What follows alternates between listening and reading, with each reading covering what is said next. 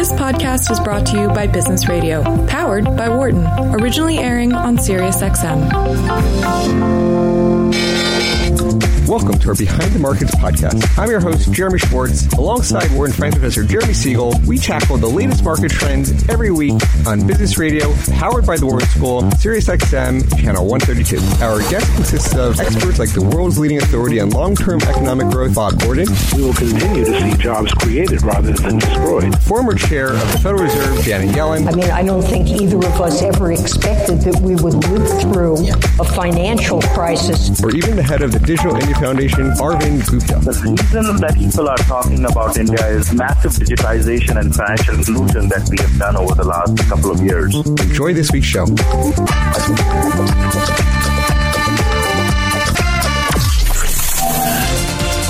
Welcome to Behind the Markets here on Business Radio, powered by the Wharton School. I'm your host, Jeremy Schwartz, Global Head of Research at WisdomTree. Joining me today is Gaurav Sinha. He's an Associate Director of Modern Alpha and Asset Allocation at WisdomTree. Please note, Gaurav and I are registered representatives of Foreside Fund Services. Discussion today is not tied to the offers of investment products, and the views of our guests are their own and not those of WisdomTree's affiliates. We're going to have a really special show for you today. Um, we have two uh, return guests with Gaurav. We also have Srinivas Thiruvadanthai, who's the Director of Research at the Jerome Levy Forecasting Center. Srinivas, you cover so much more than India in a lot of your work at the Jerome Levy Forecasting Center, and there's so much going on in the global economy and global markets. Let's just check your pulse. What do you think about the U.S. and the global economy today and, and all that's going on? So, the global economy is at a very dangerous uh, fork here, um, especially with the trade war. I mean, people are un- underestimating the how severe a trade war can be, especially in this globalized economy where there is so many interlinkages and therefore so much of investment that is related to all these supply chains and interlinkages. Um, and to some extent, the last couple of weeks, you can see the markets have woken up to, to the risks here. Uh, and so, and, and, you know, you, you've been seeing the bond markets to some extent doing this. Um, and, and, and the stock markets are starting to follow suit. So, without a resolution uh, to the to the trade, doesn't mean a complete resolution. Without a resolution to the trade, the global expansion would be threatened. And and how do you think about the U.S. cycle? Like certainly, the trade war is one major risk. We see that right. on the headlines every day. The markets do not like the trade war, although they've been somewhat, you know, they, in some ways, would you say they've started to price in that it's not going to happen? It's still seen, like, compared to the fourth quarter where they were really pessimistic, you had a big snapback. It's not, it, you know, they're down 5% from the highs in the S&P 500, but would you say the lack of a deal is priced in yet? No, la- lack of a deal is not priced in at all. Um, the U.S. by itself is slowing because the tax, um, stim- I mean, the tax cut stimulus um, were is, is fading. Um, by itself, the U.S. economy would not be threatened were it not for what's happening around the rest of the world and the trade war. Um, it's an aging expansion, but by itself, it was not looking like it was going to immediately go down. Um, but with the trade deal, uh, trade. Ex- I mean, the, the, trade tensions. There is a there is a real risk, and you can see that. I mean, the fourth quarter too. Uh, you saw how the stock market ultimately caught up to the rest of the world, um, and you know, it's a globalized economy. Even if we don't export a whole lot, our companies are global companies and and because of that, um, you have a risk through the financial side. When the stock market goes down twenty percent, as we saw in the fourth quarter, you have retail sales had a very severe decline in the in, in December. Most people will point you out to consumer confidence and to the job market, which is doing well.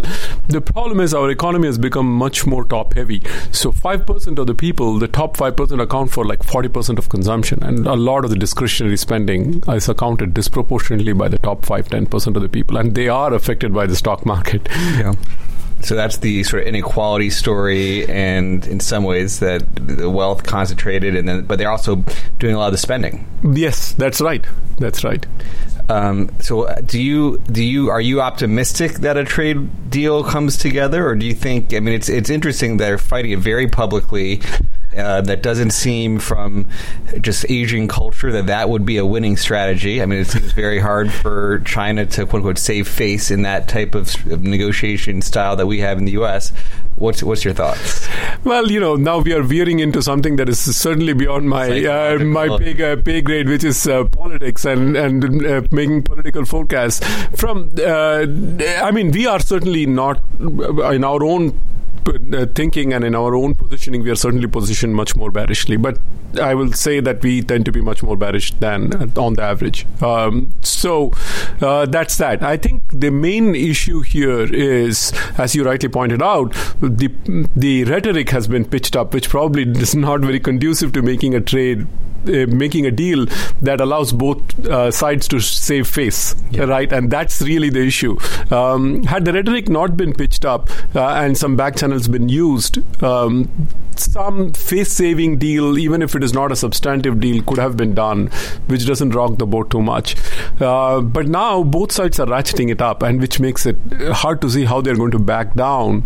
Um, and you know, there's a lot of history behind it, I and we in the U.S. don't tend to be that. Um, Mean, I mean, Americans are to some extent like Indians. You know, they are living in the present. They don't really know that much or care that much about history. Um, whereas I think the rest of the world remembers a lot of slights and things like that from very distant past. And for the Chinese, the 19th century, where there were a lot of unequal treaties and where they were like. They were the uh, on the receiving end of the colonialists, although they were never directly colonized, um, uh, is, is certainly a major factor in their thinking about are they being browbeaten here, and so that those are the risks here in terms of trying to get a deal. Now, for markets that are doing better, Gaurav, I want to bring you into this conversation because we, we were talking just not so long ago. Right. And uh, India was underperforming a little bit, but as Modi's chances to win it started right. ticking up, it started doing well. And you had said very 70%. correctly 70% right. of Modi winning. And now, handicaps so for people who aren't plugged into what's happening in the elections, uh, describe what just happened from the elections and, yes. what, what shook out. So, what happened earlier this week was that Modi came back uh, as a second term prime minister of India. Now, it may not sound necessarily, a, you know, a, a very extraordinarily uh, difficult thing.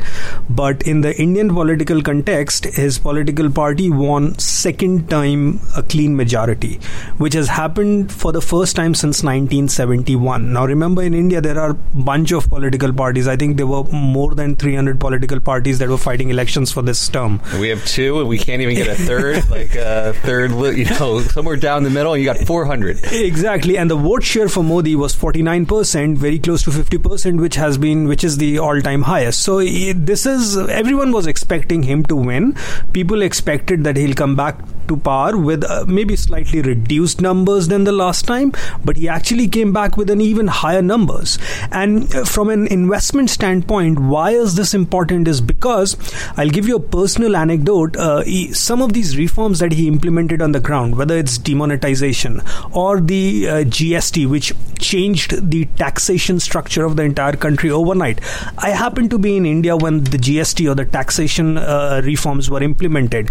And actually, it was two days before I got married. And I was talking to all these small and medium, you know, uh, businesses that were uh, working on the ground, whether it was caterers in my wedding or you know decoration uh, uh, providers in the wedding and they were all confused as to how they would work around these taxes and everybody was you know very upset with this hush hush implementation of uh, these reforms and he still came back with power. So if i were in modi's shoes i would think that you know i implemented some really uh, um, difficult reforms and i came back to power so i should probably push the boundary a bit more and go for even more difficult reforms reforms in my second term. So that's my, you know, uh, silver lining in the election results that came out. I mean, it wasn't just the taxes; it was demonetizing, taking Absolutely. money out. Absolutely. And so they people have to now pay their taxes. There's less black money, which exactly, and and the lot of first term of his government was spent in putting guardrails on which the economic engine would run. So the, when he came in 2014, India was a very different country than what it is now. Nobody had the unique, uh, you know, identification number. Now 1.2 billion people have a UID number. All of them are linked into government, you know, uh, databases. So every way an individual interacts with the broad economy, it's easier for an individual to interact. It's also easier for auditing agencies to monitor what's going on. So the government's tax revenues have been going up. Uh, there's a lot of digitization in uh, you know in in India's economy right now. India is like a data mine in uh, incubation. It's it's a data mine which is being you know uh, every day there are billions and billions of tar- transactions that are getting added to the yeah. uh, uh all these uh, data uh, government databases. I mean, so the next term, in my opinion, would be pushing the this economic engine on the guardrails that were put in the first term. I mean, I think so. I look at you just look at the market. So the Sensex is now at an all time high. Now, what's interesting if I look back to 10, 12 years ago, the currency's way down. So, like India in U.S. dollar terms hasn't gone anywhere in over a decade. Right. And so it's sort of interesting, Sri. Like, uh, how did the election shape up from your perspective? And then we should talk a little bit about what, what we expect going forward. Yeah, I thought that they would win, but with the reduced margin and probably need the support of other parties. Clearly, this was uh, not the magnitude of victory was was a clear surprise. Um, what it also says, as I agree with Gaurav, is that it gives him more uh, room to carry out more substantive reforms that people have been complaining about that he didn't do in the first term. Uh, there is market friendly reforms, which is what most economists and financial market people are concerned about. I think the reforms that he did in the first term were actually also quite substantive in, in many ways. Um, and whether they are what exactly is going to do whether they're going to do it i mean i, I think the from what i've heard from some people uh, who, who are plugged in is that they are seriously considering some of the uh, economic reforms especially with respect to labor and, uh, and and land acquisition which is one of the bigger problems for india the cost structure. It adds to the cost structure. So uh, i think yes i mean naturally you can see that's why the sensex has gone up. It's i mean the valuations are incredibly high but the expectations are also sky high. So, what are these big? Uh, you talk about land acquisition. Maybe give a little bit more context. What What are the issues that they need to reform? Why is it so expensive? You know, relative to say the U.S. or other markets.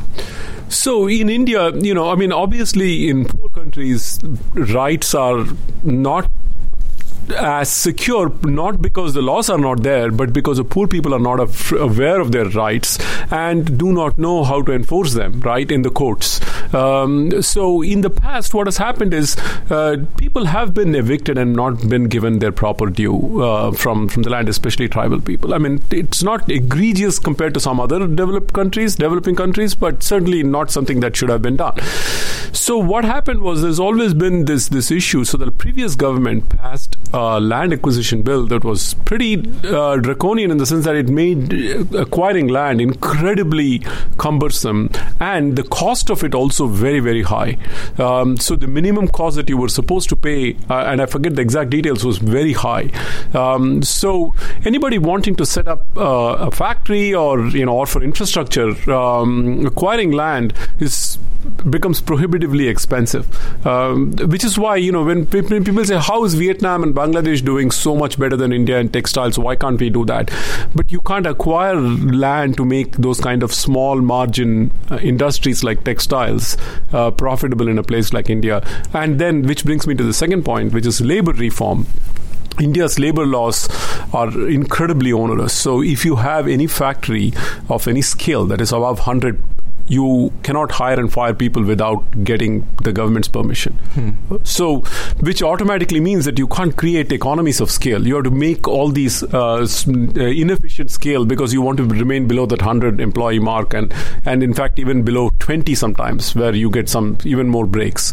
So, um, those reforms, people have been talking about that for 25 years. Nobody has touched them so far. Okay, I'm not sure whether he's going to be able to touch it, but you, just to give you an idea about how much resistance there is to these kind of reforms I think in terms of reforms, there are two sort of sets of reforms which he can uh, push for, in my opinion. One is sort of low hanging reforms, low hanging fruits. These are essentially pushing for policies towards fiscal and, you know, pushing fiscal and monetary policies that are going to be supportive of growth in the near term. Uh, continuing to, you know, simplification of taxation structure. A lot of it has already been done under GST, but, you know, there are still few kinks that need to be resolved. Uh, working on those little changes that's going going to improve uh, tax revenue collection for government, uh, monetizing of loss-making assets, uh, government-owned enti- um, enterprises, uh, uh, getting away from that, um, liquidity injection into public sector banks, and there are these NBFCs, which is non-banking financial corporations in India. You know, essentially government-owned entities in most cases that lend to infrastructural projects or other medium enterprises. So, banking sector in India has been under a lot of stress, especially the public sector banks, and the government has been working with RBI to sort of resolve this by injecting liquidity into banks. So that that's a sort of a easy reforms to go for because general public doesn't cares for that much. Now the next set of reforms, which is what uh, Sri just mentioned, whether it's land acquisition or labor reforms, that's going to be hard, and that comes down to you know being the um, uh, the the cost you pay for being a democratic country. Land in India is publicly owned, so any highway that you build is definitely going to run on somebody's backyard, and that guy is going to complain.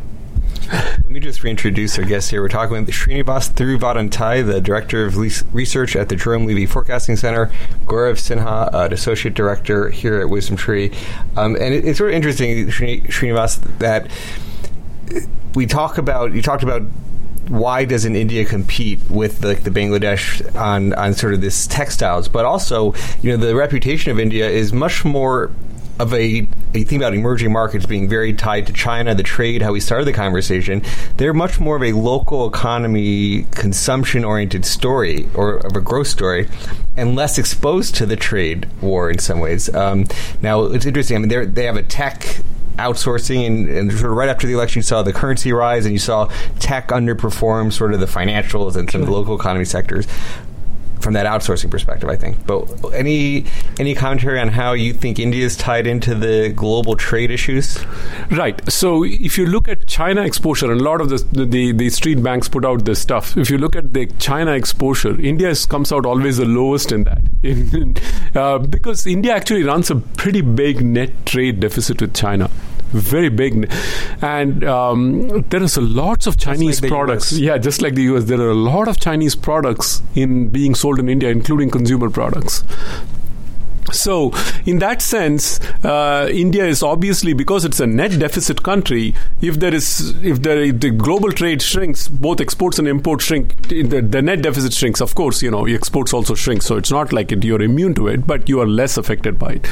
India is a largely a big domestic economy story, and that is what it is. And GST makes it even more attractive because now you're creating a large domestic ma- economy without any internal barriers, which used to be there when you went from one state state to the other, a domestic market that you've created.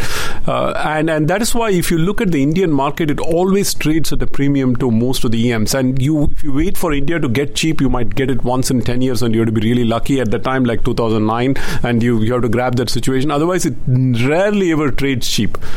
What about the currency, which is the one that's declined? You know, I mean, the reason why in dollar terms that's done anything is the stocks are high, right? But in the currency, any any thoughts on the currency side? Well, we, India had high inflation in from 2010 9 to 2014, right? Yeah. Uh, so in 2013, when it was known as a fragile five because of the inflation and the high current account deficit, so you know the currency adjustment is largely a reflection of of that. Yeah. Uh, from 2013 onwards, the currency has been more or less you know up and down. It's gone up, but it's, it's it was in 2013. I checked, it was at 69. It's back again at 69. So it has now been stable yeah. for the last four years, five years. Yeah, I mean, I think um, a part part of it is also uh, because of the fact that reviving manufacturing is one of the was one of the key agenda items of Modi 1.0. They wanted to go for manufacturing. They realized that you know India is not like China where they can overnight build factories. So they kind of uh, uh, went back on that uh, initiative a little bit. But what it meant was that all this time between 2014 and 2018, as the macro fundamentals of the country were improving, RBI was regularly stepping into forex markets and buying dollars and you know selling rupee assets. So therefore, rupee was I wouldn't say artificially, uh, uh, you know, being uh, weakened, but it was certainly uh, over, undervalued compared to what the actual macro fundamentals would suggest. So, if I'm an investor into India right now, I wouldn't be too much worried about currency because macro fundamentals, by and by large, except for one or two things here and there, are really uh, solid. So, rupee actually looks undervalued compared to dollar, not overvalued at this point, in my opinion. Yeah, uh, and, and, I agree with that. I think 10 years ago, the rupee was at 40, right? I mean, I think yeah. uh, in no, not 10 years ago, in 2007, it, it the, the highest reached it for 40, yeah. And so 35, yeah. So at that time, uh, clearly it was overvalued. And the Indian market was, a, you know, at the peak of the cycle, it was being valued at 25 or something like that, you know. Um, it's very different right now. Even though valuations are similarly high, uh, we are not at the peak of the cycle. The profits recovery cycle, it's at the bottom of the profit cycle in some sense. So the the real issue is um, in where what has India done relative to the rest of the world other than the US, which is obviously clearly an outlier. Um, and I think uh, the, what the last four five years especially have been is digesting a lot of the excesses that happened in the ten years before that, uh, especially debt on the corporate side, cleaning it up and retrenching it, and bringing the banking system back into uh, into shape. And I think the foundations are there for a better story going forward. Yeah, well, we uh, look at India in a few different ways. One of them is looking at just looking at where are the earnings coming from, and to try to manage the valuation risk. As you're saying, it is one of the more expensive mm-hmm. markets, and you can see mid twenties on the Sensex, and part of that's the tech bias and the consumer bias.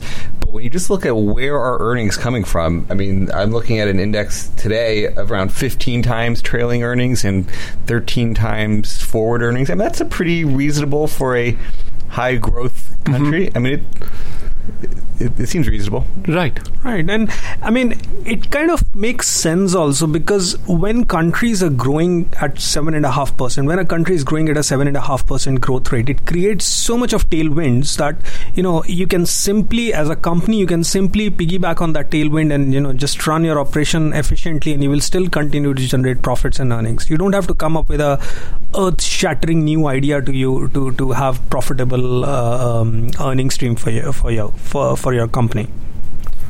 Now, one of the macro we talked about when they were a fragile five country, you know, one of the macro variables, why do they have so much imports? I mean, they were importing gold as a uh, as like a store of value. Um, they sort of clamped down on some of that, but also oil. They were doing a lot of subsidies for oil, so that hurt their budget deficit. It hurt their trade deficits. Eh, what's the view on? I mean, and oil's come down, and, right? And so that might be helpful. Any views there on oil and how you look at that? So, um, so India's two Achilles heel, uh, heel uh, has always been one has been oil. Um, if you look through history, whenever oil prices have gone through the roof, they've always created a problem. Right? 2013 was one one example. But if you go back to even 1990, the the BOP crisis was caused by the Gulf War. Right? Um, then before that, 1973, even in 1982, there were always problems with oil because India imports all of almost all of its oil, um, 70, 80 percent, or maybe more. Um, and because of that, uh, when price shoots through the roof, there is there is a problem. The other thing is Indians tend to import a lot of gold partly because of historical reasons. You know, obviously Indians love gold, um, but also because um, it's an inflation hedge, right? And uh, the traditionally the interest rates were not high enough to provide you a cover against inflation.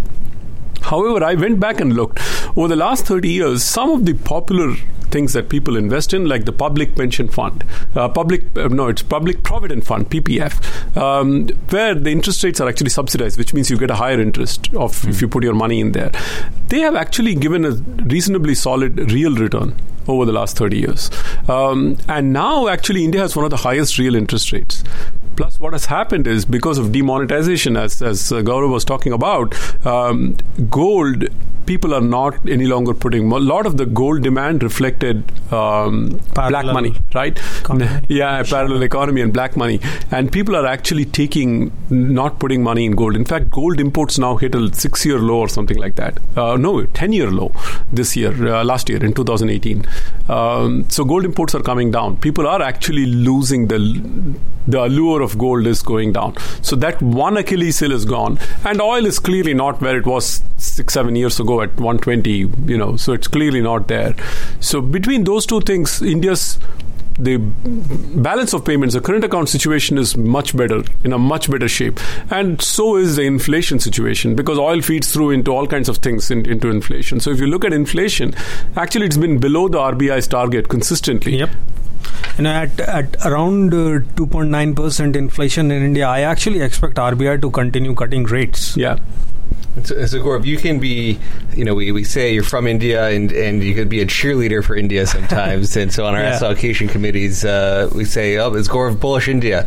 Um, but you were, you know, a little bit hesitant last year, and now you're, you're, you know, at our, some of our latest discussions, you said you like India again. Um, and obviously, the, the, the election is helpful, but Right. I mean, the reason why last year, uh, I think when you're saying last year, you, you mean like towards the end of 2017, I was a bit hesitant because we're coming right after demonetization, and that actually had an impact for lingering impact for next two, three quarters. So, as an investment professional, I was hesitant on, you know, being super overweight on India at a time when the small and medium enterprises were struggling. But all of that effect gone, and the positive uh, tailwinds now, um, you know, after uh, the tough uh, demonetization was done, and the new uh, political stability that this election has provided, I'm, I'm quite bullish on India for the time being now. Sri, how do you I mean, it's it? it's same with the 2018. There were there was the GST, um, and and um, there was also the uh, effect of the banks uh, still struggling. What what the ba- what the RBI did was they toughened the norms on uh, banks not showing bad loans. They they showed you have to show bad loans, right? And suddenly the banking system seemed to have huge amount of bad loans, and they have now worked through that. Especially the bank, which comes back to the reform point the new bankruptcy code has actually enabled banks to recover a lot of bad loans compared with the past. Uh, the recovery rate has hit 50%. And in the past, I remember I worked for actually ICICI in India. Back then, it was not a bank, it was The an, largest it private bank a- in India. Yeah, it was, at that time, it was an industrial credit. So they used to give long term loans. We used to give long term loans. There was like recovery, like it would take ages in recovering bad loans, and you would not get anything on it. And, and you would get pennies to the dollar. And so what has changed is because of that, the NPA problem is actually now starting to um, improve um, in the in the banking system. And the second aspect, which the the teething problems in in GST is clearly behind us. And third is the uncertainty of the elections. That was quite serious because you last year um, FDI inflows in India actually fell for the first time in six years because of the uncertainty with who's going to come in, what's going to happen, and now those uncertainties have been resolved. I, I, I expect things will actually start to look up, both in terms of inflows of FDI and portfolio flows have already picked up very strongly, uh, but but also in terms of um, the the domestic capex uncertainty has been resolved, and I think it, we'll we'll see pickup in, in all of those things. Well, guys, it was a pleasure. It was good to get the pre-election views, get the post-election commentary. I thank you so much for joining us on, on our show today. Thanks, Thank you. I'm your host, Jeremy Schwartz, here with Professor Jeremy Siegel and Peter Mallouk, the CEO or President of Creative Planning. Peter, uh, welcome to New Jersey. Thanks for coming into town and doing a first for us, recording a show live from the beach. Yeah, it's, it's the best view I've ever had on a podcast. So thanks, thanks for having me. Um, tell us a little bit. I mean, creative planning. Uh, big in the headlines, a forty billion dollar RIA, one of the biggest wealth management firms. You get a lot of reward for the, the nation's top financial planning firms. Tell us, how did you come to creative? So, creative planning was actually one of the first um, firms in the country, first registered investment advisor. Started in the early '80s by these three guys that also had an insurance company, and it was a small firm. It was kind of a side project for them. And uh, in 1998, uh, they became one of my clients, where I would handle their legal and planning for some of their clients. Uh, and in 04, after having done that for many other advisors too, I wanted to have a firm that was independent, uh, managed money to clients in a tailored way, and was able to take care of other things I was doing for my clients, like legal and tax. I'm also an estate attorney. And he had, he was ready to retire. And so I took over in 2004. At that time, they had a, a few dozen clients, and and uh, That's the, when we the rest is history. Yeah, WisdomTree. Yeah, 2004. parallel timelines. That's right. yeah, right. first ETF was in 2016 to 2004 was the official launch of the Yeah. company. So you're you've been in business as long as as we have. That's right. And so, and so your firm is one of the fastest growing firms. Mm-hmm. Um, how, what sort of what's the the the secret behind all this growth? Well, I think it's like it's like making a cake. There's a lot of different ingredients. You can't be missing one of the ingredients. Um, but I think that we were ahead of the curve on a lot of the trends in the industry. So uh, in 04, we had uh, rem- stopped uh, when I had taken over. It was dually registered, and we had to remove that. Well, that's become something that's become more popular today. But back And then, dually registered for the people who are just listening in. It's an advisor that's a broker and an independent advisor at the same time. So we had we had just gone pure independent. Um, I think second we were we were buying ETFs when we had to explain what an ETF was to a client. Uh, I know that uh, about five years in, a couple reps of, of some ETF places told us we were the largest holder of their ETFs, and I know today that's still the case. But I mean, we were ahead on on that. We were passive uh, when active was very popular, um, and we were doing financial planning before people were doing it, and, and it was a lot of things like that. So we had a very good jump start, and I think the comprehensive nature of what we provide has been very helpful as well.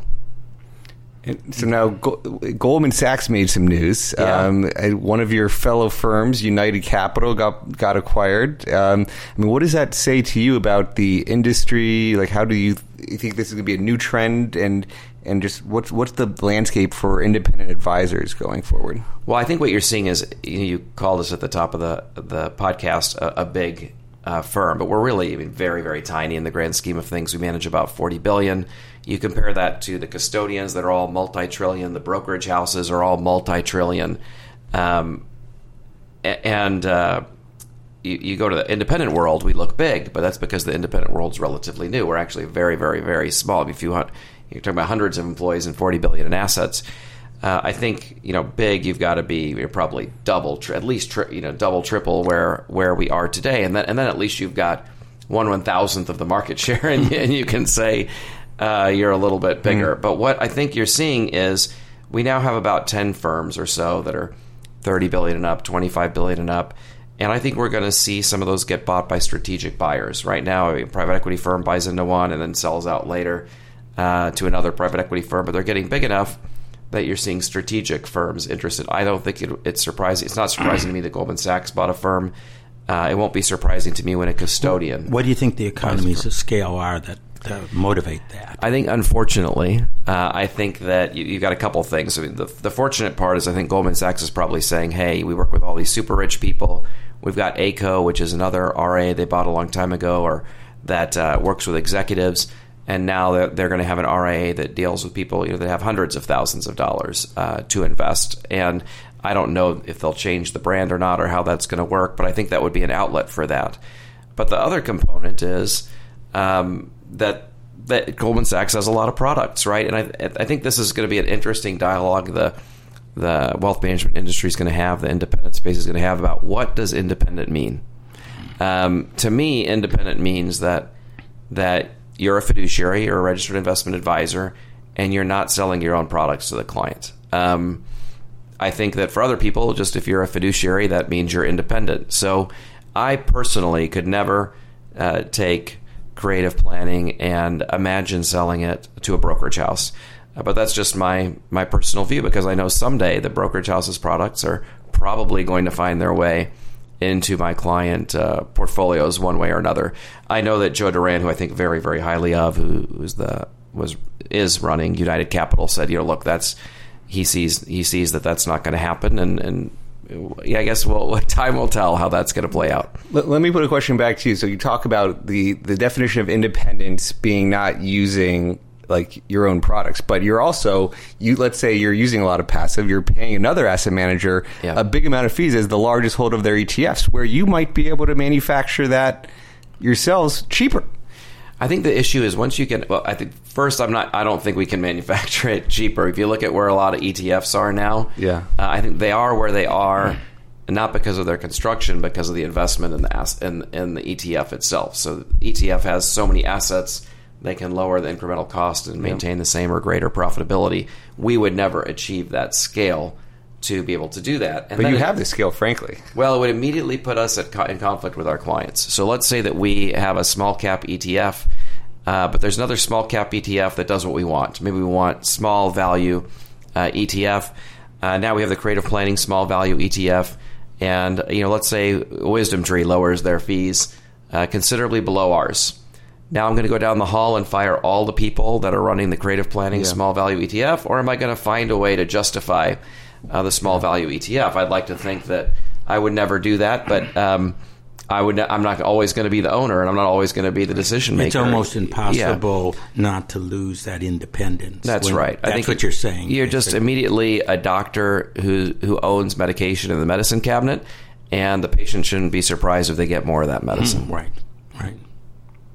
And so when you when you think about so you you still it's nice to be humble and say you're small and that you're still you have big aspirations I assume with so what's the growth strategy? What how do you is it buying other firms getting people to join creative? What's the story to a smaller independent who might want to join? I mean, our strategy uh, to, to this point has been we're going to have the absolute best offering that any RIA can have. We wake up every day and go, are we offering the best that an know, American uh, investor wants?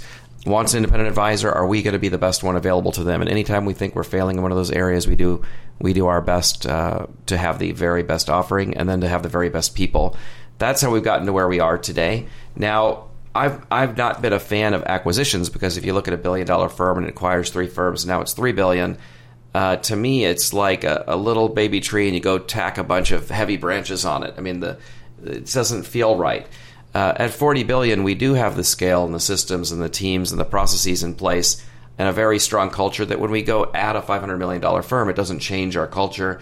It it doesn't. The whole firm doesn't bend to that new uh, firm uh, that new firm uh, is coming to us because they're going, hey, you know, 30,000 clients chose creative planning. That's not 30,000 clients that were acquired by creative planning, which if you look at all of our top 10, you know, independent wealth management firms, uh, to my knowledge, it's acquisitions.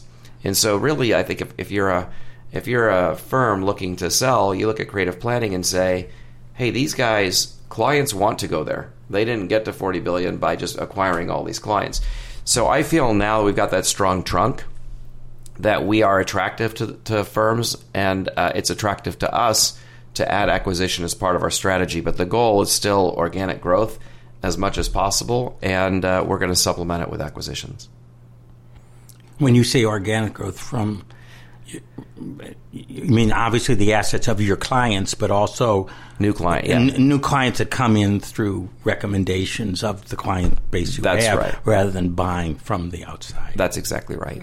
So if you look at us, us year to date, we've probably had one and a half billion of just clients coming to creative planning, and we made one acquisition that had almost 500 billion in assets. And I think that's a nice path for us to increase our growth rate and our national presence um, without you know, changing the, the culture that we've built.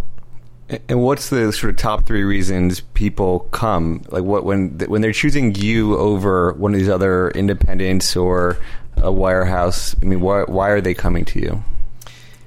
I think there are a lot of reasons. I think one, they like um, the breadth and depth of services. You know, so there are a lot of firms that say, "Oh, you know, we we manage money. Well, we have 50 traders. We have a full options team. We have an alternative investments team. We have a fixed income team. We are dedicated uh, to managing the money uh, towards the client's needs uh, with specialists. You know, a lot of firms our size are outsourcing those things, uh, and that becomes a problem. Or they're putting everybody in one of 40 or you know four or 40 models and they hit a button and trade everybody at the same time. You know we're not that's not the way we're managing money at creative. Uh, i think that's a very big part of it. I think the other big part of it is they want to be with an independent firm but they want to feel safe. See they look at a brokerage house billions of dollars uh, uh, trillions of dollars they feel safe but they don't like the conflict. They come to the independent world. Firms have hundreds of millions of dollars. They don't maybe have that same sense of security um, but there's no conflict, and creative is giving them the best of, of both worlds. I think that's why our growth has uh, has accelerated of late, and I, I think they love that we don't sell our own, our own products. It's a big part of it. Let me let me just reintroduce our guest. We're talking with Peter Mallouk uh, of Creative Planning about his firm and their, their growth profile. Professor, I inter- interrupted. No, no, that's perfectly fine. Um, I, I was just wondering. So you do estate planning services? What uh, insurance services? What what is the panoply of services that you give them? So at first, I haven't gotten to say this yet. I mean, your book is, was uh, an inspiration to get into the industry, and I mean, he's just shrugging his shoulders because he hears that all the time. But I mean, it it's uh, this is something that you know obviously could have been done over the phone, but I'm uh, honored to be here sitting with you uh, uh, doing this live. Thank you. Um, and when a client comes in, they're doing money management, financial planning with us. But from there, they might do legal work with us, tax work with us. Uh, we will help them if they've retired early and, and it's too soon for Medicare. We can help them with their health insurance. You know, some of these things, I mean, people in the industry know that you can't make money doing an individual health insurance policy. That's not what it's about. What it's about is solving the client's problems. Is it like a family office to some extent? Well, that's what we you know we have on our wall. You know, Barron's uh, once did a story on us, and the headline was "Family Office for All," and that's mm-hmm. uh, you know, prominently displayed on one of the floors in our building. I think that's how we see ourselves. So you don't have to be multi-billionaire to be that's exactly get family office services. that's saying. exactly right. Yeah. yeah. Is taxes like a key element of that? When you're are you doing everybody's taxes, most people's taxes? Well, we only do what the client wants, okay. right? So if the client comes in and says, "Look, I love my CPA, I'm perfectly happy," we say that's wonderful. Keep that relationship. You know, if your CPA is retired, or you've moved, or they've moved, or you want to consolidate, or for whatever reason, then we'll do the. We, we have the ability to do the taxes. We have the ability to do small business accounting, bill pay so there's a lot of depth in each of these departments and what we're able to do. To, to do that all in house too, or do you all in house? All in house. Yeah. Building your own technology. Some of some of our own technology yeah. and some some third party. So where do you decide what, what the what that line is? Well, for us, if if we can solve it externally, that's going to be our that's going to be our choice 100 percent of the time. We don't want to be in the technology development business. But if we think we can do something better, or we think, uh, like for example, with our planning software, there are all these things we wanted to do that were very. It, it, took us more energy and time to deal with the vendor than to create our own from scratch. So we are mm-hmm. almost done creating our own from scratch. So that's an example of when we would look to do something in house. What what are do you find the concerns of investors today from your clients? What what are they asking you about? What are they worried about? How do how do you set up the portfolio or their financial structure to avoid some of the fears that they might have? You know, I think that the, the main fear they have is one they really can't articulate, and I think that they they really feel like the world is different. And it's interesting because I look at investing and I, I would divide it in two. On the one hand, the part that's not different is the market goes down and it comes up. And we have corrections every year. We have bear markets every couple years. It's normal. I, I, I don't lose any sleep wondering is the S and P 500 going to come back. Uh, that part's the same, and I think they know that uh, in their minds and hearts.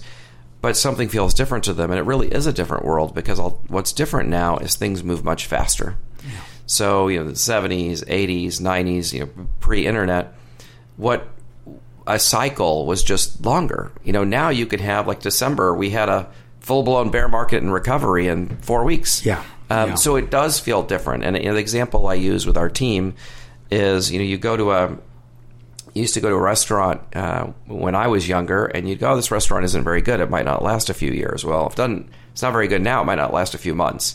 Though we we punish the losers quicker, we reward the winners faster, and I think it's overwhelming. Information flows so much faster. That's right. That's and, and so the market's become more efficient. I think just very alarming to people, and, and they can't put their finger on what's different. But that, I think that's what it is that creates a lot of anxiety for for today's investor. Is it the changing demographics that they're just getting older, so they can't take that much risk? And then did they did, in the fourth quarter were people panicking, and you you keep them in, or how did you think about that? Well, I would tell you this is you know not even a bit of a I don't I can't recall one client calling me in December. So one of the advantages of really having a needs based investment approach with a tremendous amount of education behind it and a plan is that our clients are informed. They do understand how the markets work. They do understand what they what they own and why they own it, what they have in place to meet their needs if there's a prolonged bear market.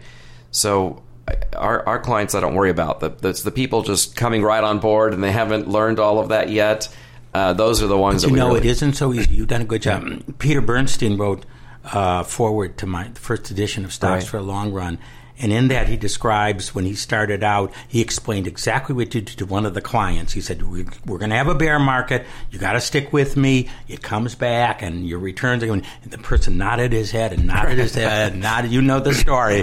As soon as that bear market came, he came yep. in a pass, sell it. He said, No, just a minute. We talk, sell it. I'm just, you know, he, he just panicked. And God, yep. I said, You know, people can understand things intellectually, doesn't mean they can deal with it emotionally. That's right. And, and, and uh, if you've done a really good job, if you can hold their hand at that point and say, "Listen, you know, stick with me," yes, uh, yeah. and uh, and they'll always appreciate it. If you they will. You got to get them through the first one. That's right. And uh, then then they're more on board each yeah, time. Right. Yeah.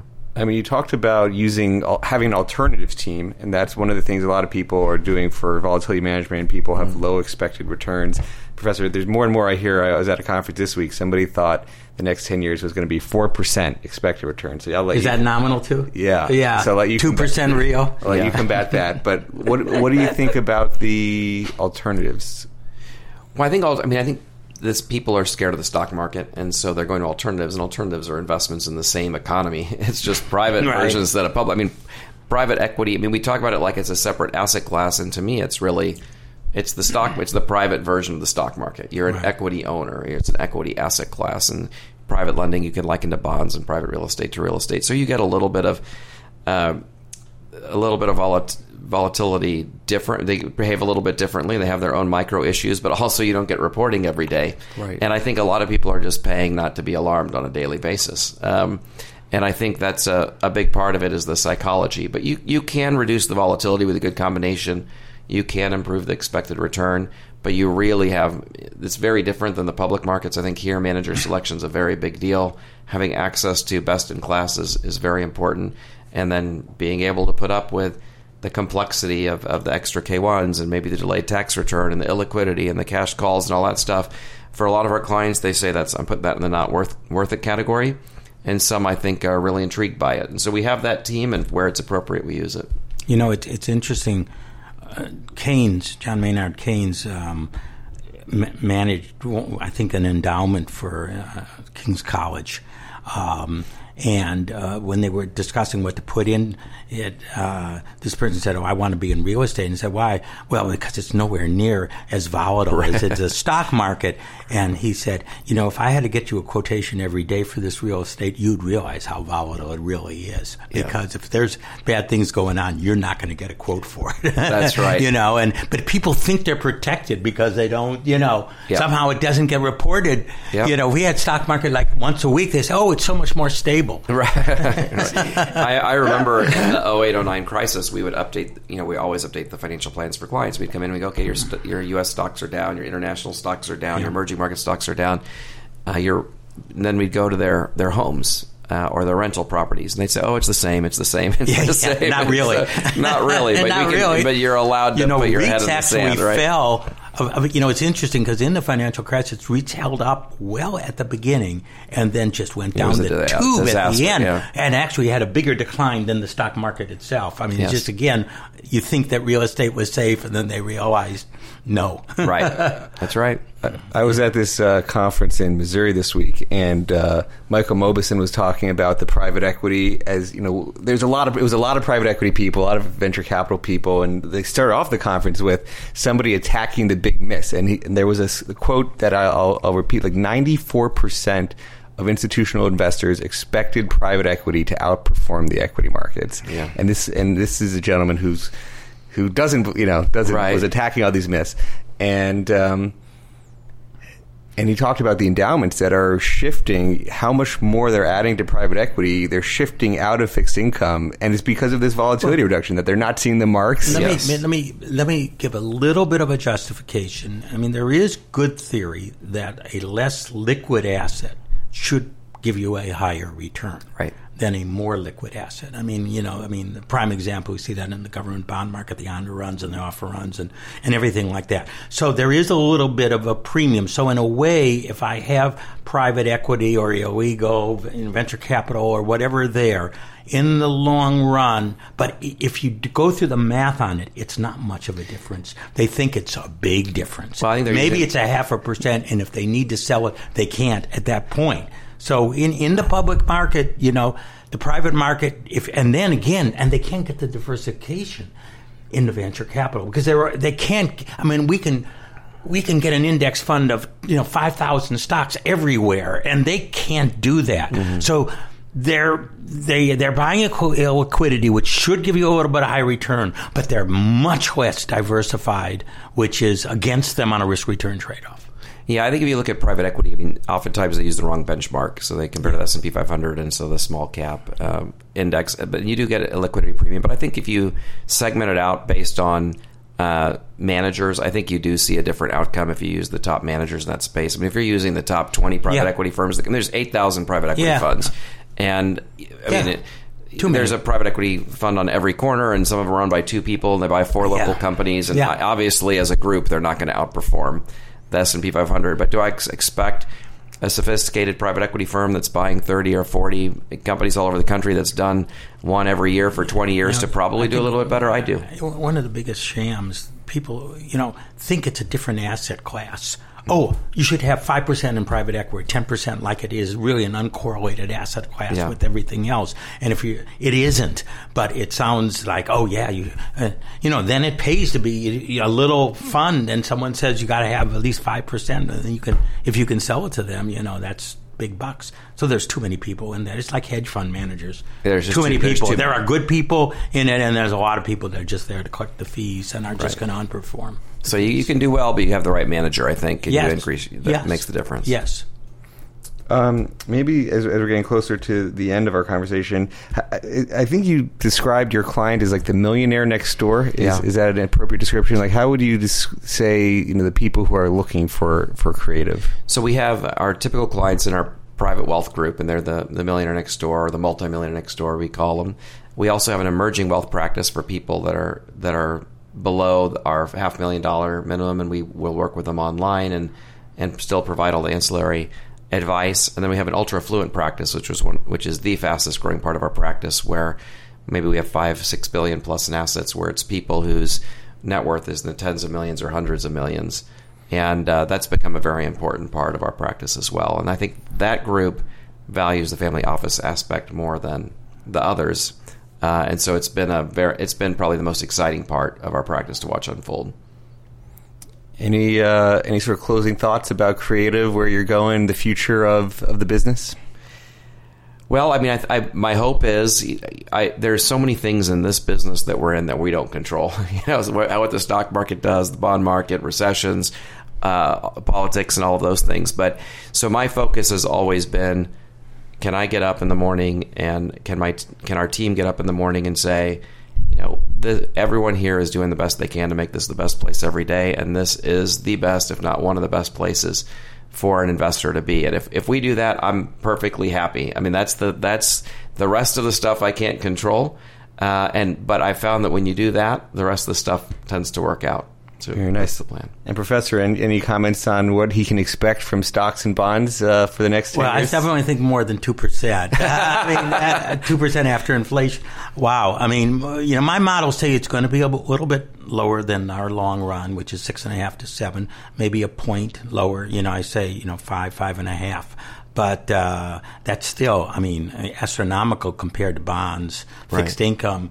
The you know the equity risk premium is very generous right now. The cushion is is in there, and uh, yeah, so equity is still the place to be. I think. How do you see international versus U.S.? Well, you know, I know it's been a tough slog for international. Um, it all, you know, it always the best asset class is always the asset class that, in retrospect, has done the worst. I mean, it's almost a mathematical truism, right? Right. Uh, and uh, you know, I think emerging markets and have taken a little hit now with the trade things going up, but I think they look not only fundamentally sound, but even I've I've talked to technicians that say their their charts are really beginning. They they put in a bottom in December, and that uh, there's a little bit of storm now, but uh, they they think that they're going to be good and. Um, and and uh, even Europe and Japan selling 20 30 percent under the U.S. is is is going to work out in the long run. And I think you know, I, I not only stocks for the long run, but what stuff what Jeremy worked out early on and future for investors. Valuation trumps growth in the long run. If you get something cheap, it doesn't have to grow fast um, for it to be the best investment in the long run. Well, as a firm that globally diversifies, I'll just say from your mouth to God's ears. well, Peter, it's been a fun conversation. Yes. Thank you for coming to the Jersey Shore to record our Behind the Markets uh, discussion today. Thank you for having me. You've been listening to Behind the Markets on SiriusXM 132. Thanks to Peter, Professor Siegel. I'm Jeremy Schwartz. Have a great week, everybody. Thanks for listening to the Behind the Markets podcast. If you want to learn more about WisdomTree, visit wisdomtree.com. You can also follow me on Twitter at Jeremy D. Schwartz. I'd like to thank Patty Hall for producing our live program on SiriusXM channel 132 and our podcast producer Daniel Bruno. Join us next week for another edition of the show. Insight from Business Radio, please visit businessradio.wharton.upenn.edu.